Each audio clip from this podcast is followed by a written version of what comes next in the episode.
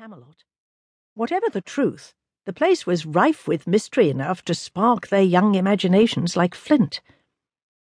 And there was the time she had tumbled from that tree, age gnarled even then, and had found comfort in the arms of the novice mistress, Sister Beatrice, her father's elder sister, who had dedicated herself to God, had followed her close that day and kissed the bruises to make them well kisses that never failed to ease whatever pain she felt.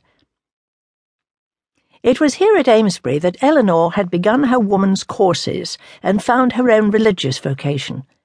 No matter how fond she might grow of Tyndal, this would remain that irreplaceable spot where the world had been mostly joyous, safe, and full of love.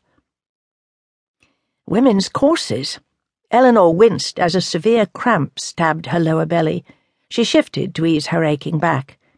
Why must she suffer the return of this affliction brought to women by their mother Eve? Had she not endured enough with that near fatal ague she contracted in late winter? Apparently not, Eleanor groaned. I should have known my monthly bleeding would arrive now. This must have been her particular torment, inherited from the mother of all women, for her courses always seemed to come whenever she undertook a long journey.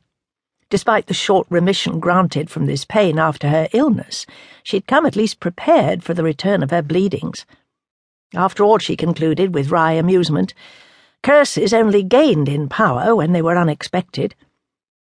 Another sharp spasm hit her with such force that she bent forward. As the cramp eased, she remembered that she and her aunt were in agreement on this matter. Neither of them doubted that Eve's grave sin was cause enough for God to scourge women with painful courses, but they did conclude that Eve herself would never have passed this down to her daughters if she'd had her say about it.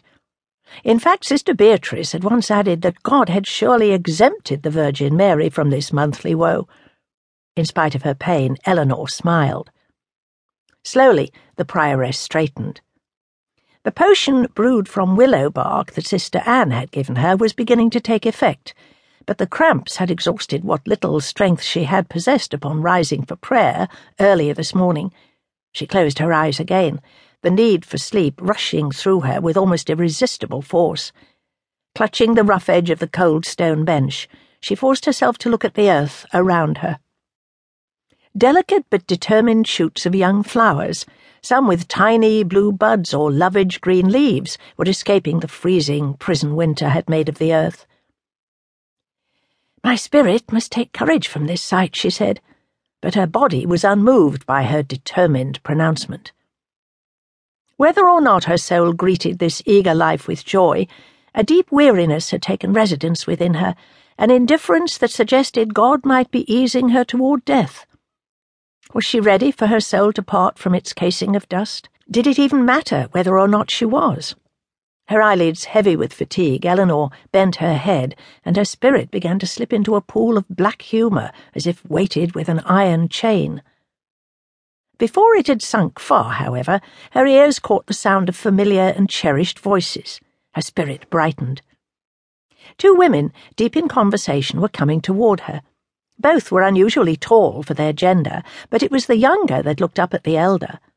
The former, Sister Anne, was a most talented healer, as well as Eleanor's dearest friend at Tyndal. The latter might hold no higher title than novice mistress at Amesbury Priory, but all who knew Sister Beatrice had learned that she was servant only to God. You look pale, child, the elder woman said as she stopped in front of her niece. You must eat meat to regain your strength. Sister Anne agrees. Although Sister Beatrice had spent six decades on Earth, her soft skin retained an almost youthful hint of rose. The creases of age might be shallow in her high forehead, around her sea blue eyes and the corners of her thin mouth. Nonetheless, two dark furrows formed a deep V between her grey eyebrows, lines that had been there since infancy. While the frown warned lesser mortals that she was possessed of a mind whetted by reason, it also hid her very warm heart, a mixed blessing to a woman who understood the nature of love more than most, and considered rational thought a weapon to be used only against fear or evil. I took a vow, Eleanor replied. Meat overheats the blood. Beatrice raised one eyebrow. Overheats the blood, you